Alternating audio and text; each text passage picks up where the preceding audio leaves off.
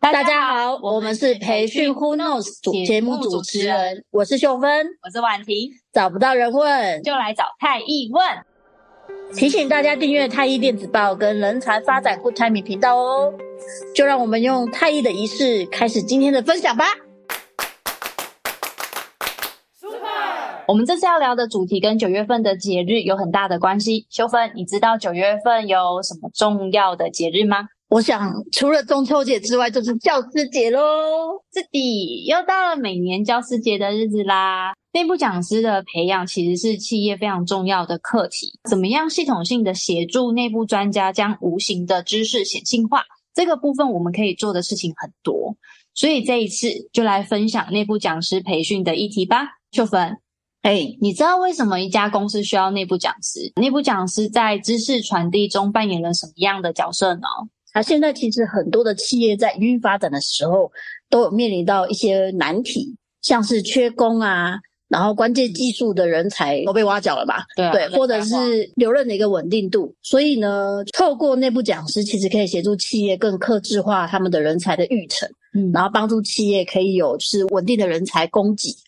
然后再来是，我们也可以透过内部讲师，把组织的智慧能够更有系统的一传承，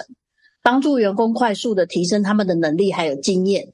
然而，在这样的移转跟学习能力呢，其实是可以对应现在正在快速变动的一个就是状态。那谢谢秀芬。我们常常都说教是最好的学习，因为内部讲师他们其实是可以透过教学的过程当中，也帮助自己可以不断的优化。自己的一些知识也好啊，能力也好，那但是内部讲师其实也可以有效的提高自己在企业当中的能见度，让自己有更多的机会跟更多的资源。那对于企业来说，其实组织的知识传承真的很重要。要怎么样协助内部的专家将我们的成功经验复制给更多的伙伴，提高我们整体团队的战力，储备企业的知识库，这些都是我们在办内部讲师培训很重要的原因。那如果企业想要有内部讲师，他应该怎么进行会比较合适？他会分怎么样的流程或是阶段？然后还有哪一些重点是他们应该要知道的呢？如果讲流程的部分的话，从无到有，其实可以分为五个时期，像是前置期、宣传期、遴选期、培育期跟发展期。这五个它的内容分别是，比如说好，在前置期。我们要拟定内部讲师的制度办法，比如说遴选的制度、认证、福利，我要怎么样去管理分级，然后一些激励相关的一些配套措施。在确认这样子的制度办法之后，就可以进到我们的宣传期，像主管跟同仁布达内部讲师的制度办法，去塑造我们内部讲师的形象，激发同仁就是愿意担任内部讲师这样的动机。当大家可以有个哇，当内部讲师好像不错呢。然后我们真的有要进行这件事情这样的概念。接下来进到遴选期的部分是，我们要去遴选比较合适的讲师人选，来确认我们要培育的对象。那很多人都会问说，那这个部分要怎么样遴选？我们一般会这样建议，可能可以挑选的人有一些像内部主管。有一些公司甚至会把内部主管列为当然的内部讲师人选，因为其实在培育部属的过程当中，有很多包含像是我要怎么样去教导对方，我要怎么样去引导他们，这些手法其实也是内部讲师会需要，所以他们也把它认为说这个是主管的一个职责。除了这个以外，还有像是内部专家，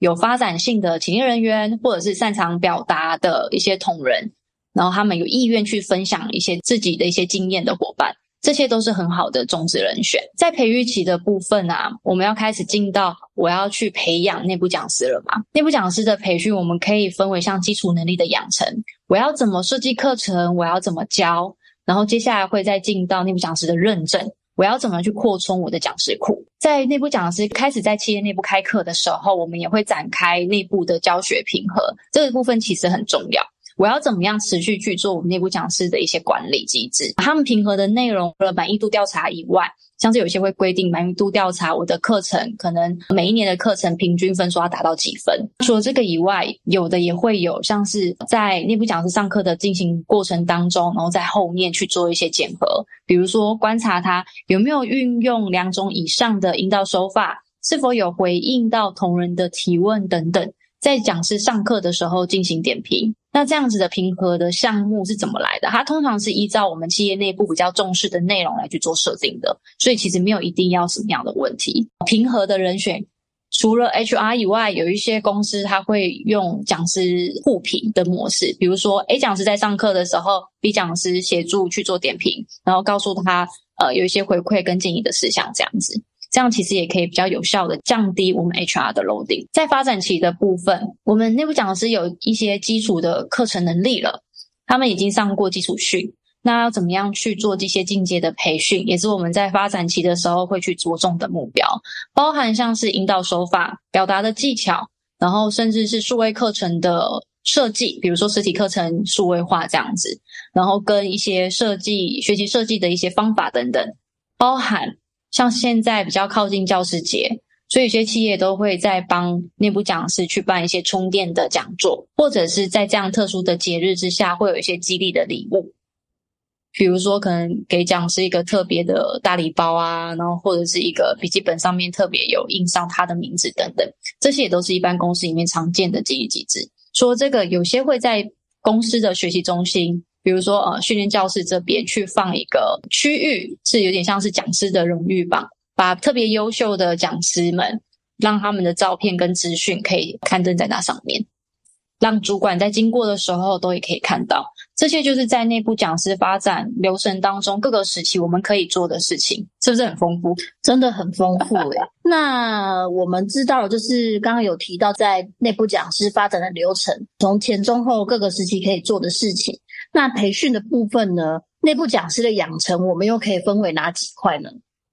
内部讲师的养成这个部分可以参考太毅的官网，上方它有一个人才发展方案的选单，然后我们有内部讲师的专区，在这个专区当中，我们有分享内部讲师养成的五力地图，我们可以就是麻烦我们的小帮手。帮我们在这一次节目下方放连接网址，这样我们很贴心，非常贴心。好啦，我们其实可以把内部讲师他需要具备的能力模组，它整理变成五大项。那如果是有看到图片的伙伴，就可以从左到右这样子看。相对的能力总共有像是表达力、设计力、互动力、数位力跟萃取力这五个。表达力是什么意思？它是基础的学习表达，或者是我们讲境界的话，就是说故事的技巧。我要怎么样让我的表达能力会更精彩、更有画面感，吸引我的同仁可以很专注在课程当中。设计力的部分会谈的内容大概就是教案的设计，比如说我们常见的手法有什么？A D D I E。那这个部分在官网跟 F B 我们也都有分享，有点像懒人包的图，大家也可以都去看。还有就是讲师比较简单的 P P T 的设计。我在教学的 PPT 设计有没有哪些需要注意的环节，让我的同仁在做讨论的时候可以比较方便去做阅读等等。然后还有我的课程的游戏设计，比如说有些公司他会把一些课程去做游戏化的设计，像是某公司把当者这样的课题设计成一套桌游。然后用桌游的形式，用游戏化的方式去呈现我们想要表达的一些文化的内容。在互动力的部分，可以讲的像是教学的方法，比如说我们最常见讲授法、角色扮演、影片赏析、案例演练等等。那另外也会谈的比较深的是引导的手法，比如说 MOID，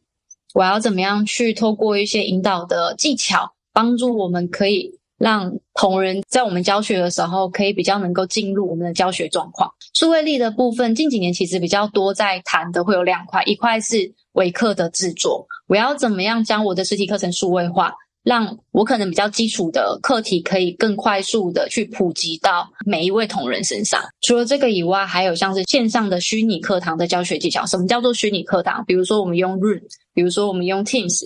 这样子线上同步的一个教学的部分，那它可能会带到的是这个工具要怎么样去做使用。我在这样子的课程的部分，我该怎么样去设计它的一些互动相关的一些资讯，我的课程设计要怎么样去做处理，这是数位力的部分。最后是萃取力，我们在做萃取力的时候，其实会谈，比如说呃内部的一些成功的案例，我要怎么样把它萃取出来，变成我内部可以应用的教学引导的教材。因为它其实是有一些技巧，是我要怎么样萃取，让大家能够知道它的重点，跟能够不要一下看到这个东西就知道是哪一件事情。除了这个以外，还有知识的萃取。我要怎么样在内部的专家的脑袋里面有的东西，我要帮助他萃取出来，变成课程的内容，教授给我的同仁，把他的成功的经验可以快速去做复制。这些五个能力的构面，都是我们在内部讲师的一个养成当中可以去发展的能力地图。那如果将内部讲师一发展的阶段，还有需要的能力来说明的话，简单可以先讲，比如说内部讲师的基础班，我们可以上什么？除了可以强化我们讲师的使命感、价值以外，其实会需要去提升的是他的基础的表达力。我的口条如何？台风的状况怎么样？要怎么样克服紧张？然后还有像是设计力，我要怎么设计课程内容？我要怎么去架构我的课程内容？互动的部分，我在基础的互动引导的部分，我该怎么样去做进行？然后或者是说一一处理，比如说内部讲师会有我刚刚提到，我要怎么样克服紧张？我要怎么样去做提问？我遇到棘手问题，我回答不出来的时候，我该怎么样去做一些处理跟应用等等？那我在课程的经验当中，如果同学不配合，我有什么样的处理技巧？其实有一些在基础班，老师都会透过课程 QA 的方式去提醒他们，去帮助我们的内部讲师，就是不要害怕。接下来到进阶班的部分，我们的呃内部讲师如果已经有具备基础的一些呃基础内部讲师的一些能力条件之后，我们可以再去做一些延伸学习。要学习什么呢？比如说表达力，我要怎么样去提升我的台风，让我在舞台上的展现。讲台上的展现可以更有魅力。那我要怎么样透过故事力的一些表达的手法去提高我的一个学习效益？在设计力的部分，我要怎么样去优化我的课程架构？再从我的课程设计里面再去思考，我要怎么样去提高我的学习成效？跟我要如何透过像刚刚提到游戏化的设计来提升我的学习效益？就不是一个单一只有课堂课讲授的方式来去做呈现了。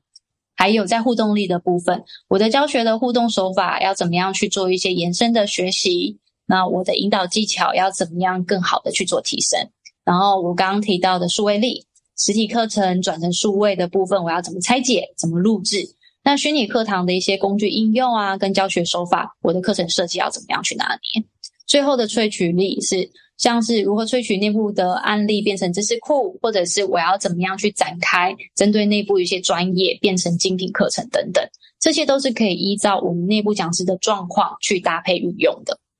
哇哦，谢谢婉婷刚刚针对内部讲师整个建制的流程，每一个时期的重点说明，还有内部讲师的他的能力应该如何养成，很丰富，也需要注意很多的细节。不过相信每一个环节都是非常重要的哟。接下来我们来帮大家回答一下，大家平常针对内讲这个议题想要了解的一些问题是哪些？首先呢，就是如果我们想要做内部讲师的培育，可以从哪一个部分着手呢？该如何遴选或者是培育讲师的人选呢？如果是过去没有安排过内部讲师的伙伴的话，可能会比较容易遇到这样子的问题。如果我们过去没有办过相关的培训，内部也没有相关的内讲配套制度，不用担心，还是可以办内部讲师的基础培训。我们可以办基础培训，建构内部讲师的一些基础表达、教学的能力。那在于种子讲师遴选的部分，像刚刚有提到我们的内部主管啊，或者是内部的专家，有发展性的一些潜力人员。比较擅长表达，然后比较有意愿去做一些教学分享的伙伴等等，这些都是很好的种子人选。那如果是现在我们已经有一批讲师，他们其实已经接受过训练了，那怎么样可以就是再提升他们的能力呢？要提升进阶提升能力的部分，可以参考我们官网里面讲师武力的地图。它的分类其实已经很清楚帮我们标示出来了。如果我们已经具备基础能力，就可以再往进阶能力的部分去做发展，像是故事表达、教学引导手法、游戏化设计、案例萃取、数位应用等等这些方向，都是我们可以去做培训的。好，延续刚刚的问题，像这里很多人也会提到，我知道这些方向要怎么走，但是优先的顺序我该怎么样选择？进阶培训的课题部分，我到底该怎么样去做规划？怎么知道我们目前挑选的一些课题是我们内部讲师所需要的？其实我们可以透过几个方向来了解需求，像是问卷调查，我可以透过问卷直接询问内部讲师，他们目前在教学上面是否有遇到哪些困难，有没有哪些挑战，有没有希望要提升的一些能力有哪些等等。从这样的调查资料发展出我们的进阶课题。还有就是第二个抽样访谈。双要访谈我们内部的讲师还有学员，来了解目前教学的状况跟未来能力提升的一些相关的建议。第三块的部分，透过日常的观察，从日常课程的进行当中，像是满意度调查，或者是我们抽样评核的过程当中，刚不是讲说我们可以在呃内部讲师上课的现场，然后后面有像是 HR 或者其他内部讲师去做一些评核。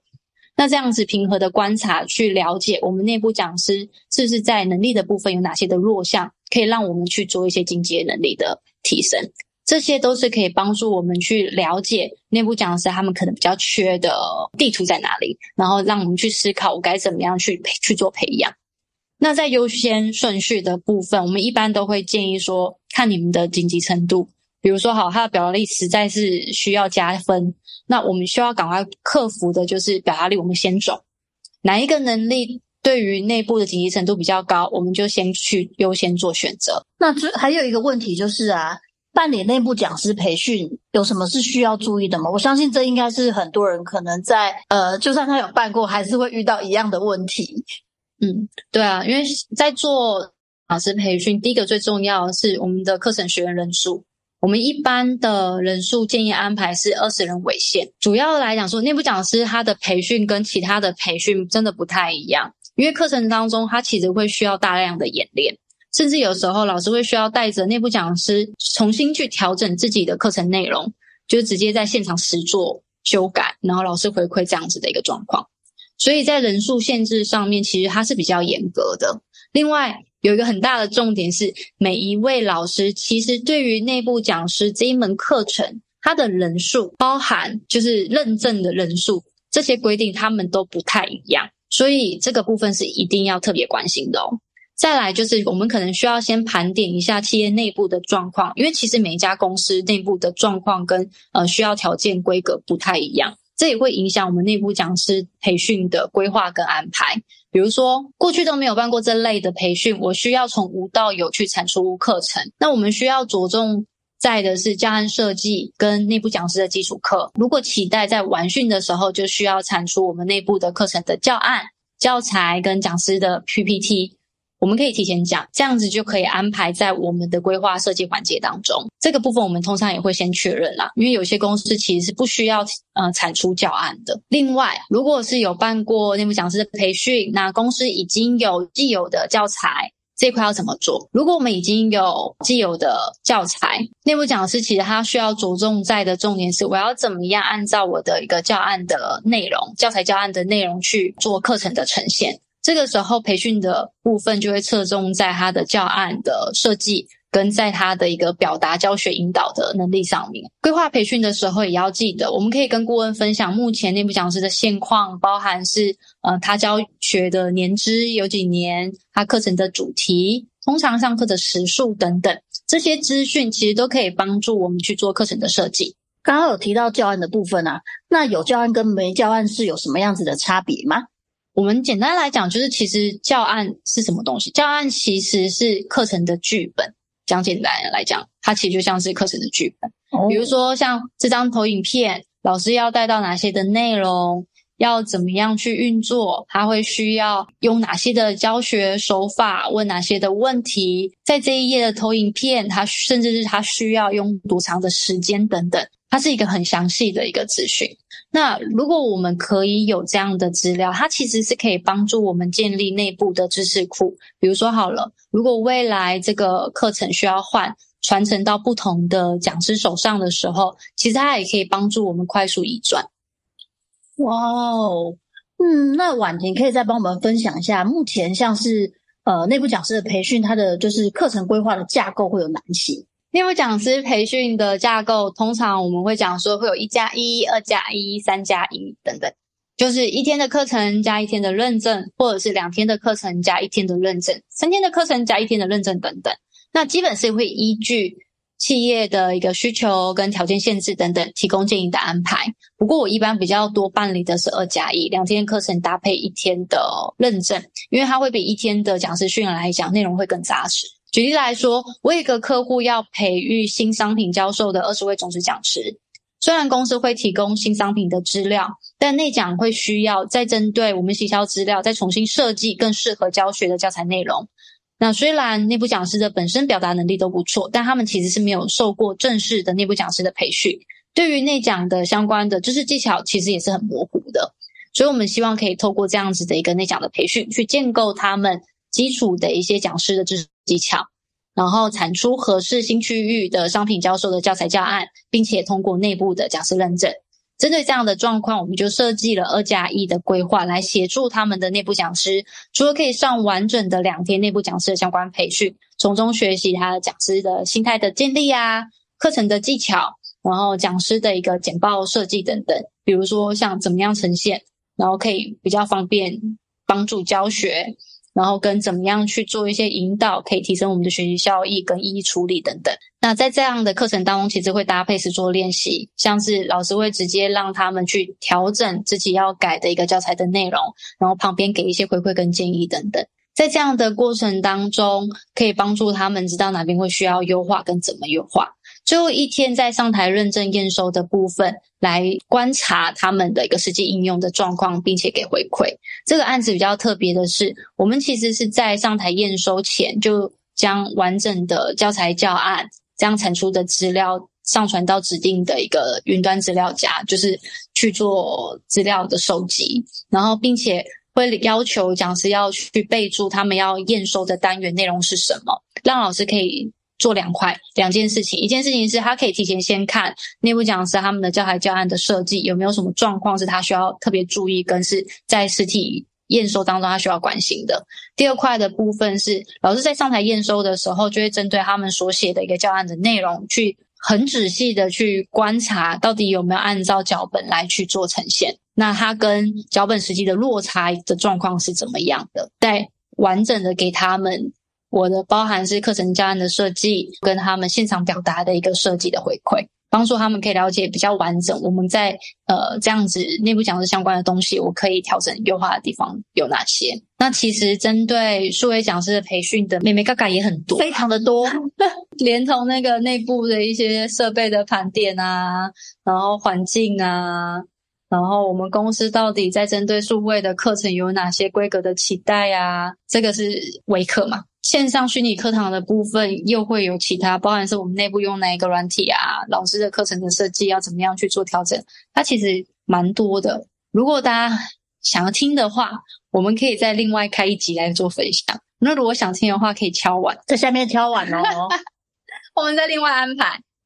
好啊。那我们今天其实针对内部讲师，从企业为什么需要内部讲师，内部讲师的建制的整个流程，还有应具备的能力有哪一些，其实做了很含金量非常高的一些说明。那最后呢，我们也有一些 Q&A，就是提供给大家。那在太一的官网，其实有一些针对内部讲师的文章以及专栏，可以也可以提供给大家做参考。非常感谢大家的聆听，也预祝伙伴们中秋节快乐，讲师们教师节快乐。